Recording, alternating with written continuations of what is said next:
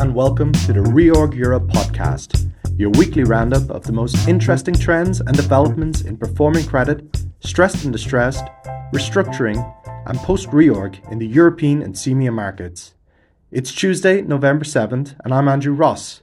Coming up this week, we will be discussing Signa Development and why the Austrian real estate company saw its bonds drop last week.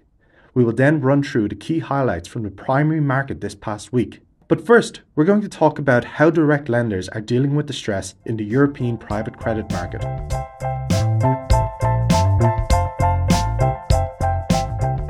Joining me now to discuss distress in private credit is our senior reporter, Oscar Larraga. Hi, Oscar. Thanks for joining us. Last week, we launched our direct lending stress monitor. Can you tell us a little bit more about it and why we launched it? Hi, Andrew. Yeah, sure. So, European private credit has obviously really matured as an asset class in the last few years, showing signs of resilience and sort of continued expansion through headwinds like the pandemic and also the more recent kind of macroeconomic volatility that we've been seeing. Uh, however, while the market does remain kind of broadly optimistic for the future, um, we picked up in our recent private credit survey that many limited partners are now starting to get more concerned about the prospect of rising defaults in uh, private debt portfolios.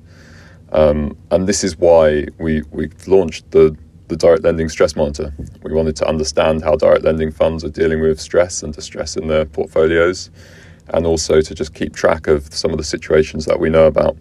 So the monitor really summarizes a few things. It's kind of news, proprietary news from Reorg, um, as well as news that we pick up from elsewhere and also regulatory filings uh, which relate to distress and restructuring for companies that have outstanding private debt facilities. And uh, the first edition takes in 2023 up to date. Okay. And what are some of the key takeaways from the information we collected? So, looking back through the past few years, it does appear that sponsors and lenders have, for the most part, been able to sort of find solutions for companies that have been underperforming. And this is through a mixture of state aid, especially during COVID, uh, covenant resets, uh, commitments from the owners to provide additional capital. Um, however, as economic volatility persists and, and, we have kind of higher for longer interest rate environment, some situations have required more drastic solutions. And while direct lenders will all in, or most of them will still insist that they're not really like loan to own investors, that's not part of their strategy. Um, they are increasingly willing to step in and take the keys if sponsors are, especially if sponsors are failing to contribute financially to a solution. And just to pick out a couple of examples from the monitor, we've got uh, KKR reportedly giving up some shares in its German payments business Unzer to the unitranche lenders earlier this year. That's Alcentra, Goldman Sachs, and Partners Group. And we also reported that HPS was set to take equity in Bain Capital's German e commerce business Berlin Brands uh, last month.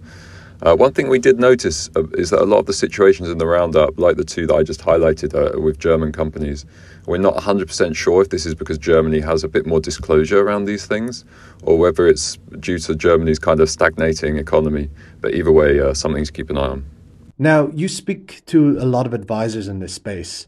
So, with this potential for more distress in the private credit space, have you gleaned any interesting insight from them? Yes, many advisors in the space have pointed out that direct lenders do face some unique challenges when they deal with distress. Uh, for example, implementing very aggressive measures against private equity sponsors runs the risk of uh, curtailing future investment pros- prospects with that fund, so it's something they're very wary of. Um, addressing a, a, financially troubled borrower also requires sort of substantial amount of time and effort, um, particularly if they end up you know, taking the keys to the business.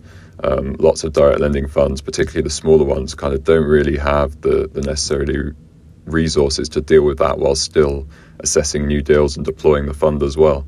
Um, but anyway, no doubt the private credit market will continue to be tested, and uh, we at Reorg will be there to, to cover the latest developments. We would like to hear your feedback to help us improve the podcast experience. So please take a moment to complete the short survey in the link attached to this podcast and let us know how we're doing. Joining me now is reporter Farouk Balak. Hi, Farouk. Bonds of uh, Signa Development dropped significantly last week. What's happening here? Hi, Andrew. Yes, that's correct. Uh, the 300 million euro senior unsecured notes due 2026 dropped 25 points last week after the company flagged its liquidity was thinning and that it needs to appoint legal and financial advisors to address that challenge. The bonds are quoted below 25 today uh, compared to just under 60 before the news came out.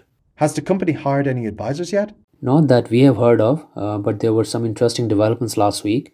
For example, key investors in the company asked uh, René Benko, the founder of the Austrian real estate empire, to hand over the management control to restructuring expert Arndt Geiwitz. On the other hand, bondholders have organized and appointed Kirkland and Ellis to advise them on discussions with the company. Okay, can you tell us more about the liquidity issue, which seems to be the driver of the current distress? Sure. So the early signs of a cash crunch appeared last month when the holding company terminated its commitment to provide 150 million of uh, liquidity support to sister concern Signa Sports United. The e-commerce platform required these funds to cover financing needs of its entities. So as a result, some of its entities, including Tennis Point and Wiggle, filed for insolvency, and other entities are expected to follow suit. So the market already had uh, an idea that there could be a liquidity crisis unfolding, which could affect the entire group. But the real trigger came from the second quarter earnings report, in which the company flagged its weak liquidity position, citing worsened market environment in the real estate sector and for development activities, particularly high interest rates. So the company's cash balance uh, dropped to 32 million at June 30th, compared with 43.8 million uh, the previous quarter, end of the previous quarter, and 125.1 million at the end of 2022. The group also recorded uh, remeasurement losses from investment property of 189.8 million compared with a gain of 21.4 million in the same period of uh, the previous year. Similarly, the book value of the investment property amounted to 2.138 billion as of June 30th, down from almost 3 billion uh, as of December 31st, 2022. Net LTV of the group stood at 57.7% as of June 30th, up from 5.5% as of December 31, 2022, mainly driven by lower gross asset value. Any new developments this week that we need to be aware of? Yes, just yesterday Fitch changed its senior unsecured bond rating to B minus uh, from B plus. Fitch said that uh, other Signa Group entities have ceased projects and have financing difficulties um, Signa Development does not have the same scale of projects, but unpaid suppliers and bank funding providers to other Signa entities may cross contaminate and disrupt Signa Development's projects and funding, according to Fitch Ratings.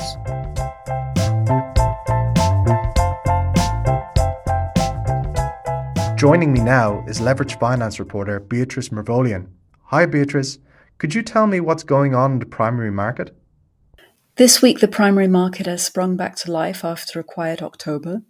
There are three bonds in the market from chemical company Ineos Quattro, upmarket Italian furniture design company International Design Group, and petrol station forecourt operator EG Group. The majority of the new debt will be used for refinancing and debt redemption.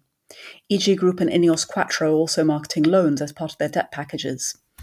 Cooper Consumer Health is marketing a loan to support its acquisition of the OTC portfolio of peer Viatris, and recreational vehicle company Thor is marketing an A&E.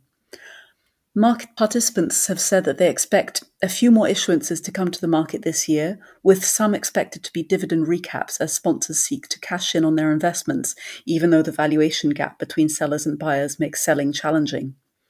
New debt issuance is also expected to come to the primary market for SynLab at some point.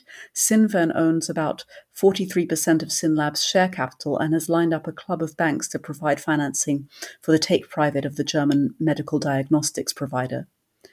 The difficulty over coming months is that there are likely to be specific windows of opportunity to come to the primary market, and these can be hard to predict. The performing credit panelists at Reorg's credit seminar noted last week. Any geopolitical crisis can effectively close the market, they said. Many issuers who failed to take advantage of the period of favorable market conditions in September are likely to, to basically re- regret their decision to wait.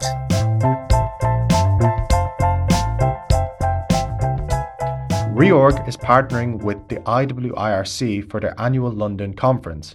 The IWIRC, or the International Women in Insolvency and Restructuring Confederation, is holding the conference tomorrow, November 8, and Reorg Shan Qureshi will be moderating a discussion about AI in the legal sector with an expert lineup including Ken Bard from Freshfields, Lisa Rickleton from FTI, and Julia Marshall from Alvarez and Marsal. On November 16th, Reorg will host a live event in New York covering critical topics in performing credit. Reorg's experts will be joined by leaders in the performing credit space, including Robert Campbell, Managing Director at KKR, Bala Ramakrishnan, Managing Director and Director of Research at Onex Credit, and Edward Vitor, Managing Director and Portfolio Manager of CLOs at Nassau Global Credit. Register now at reorg.com forward slash events or email marketing at reorg.com for more information.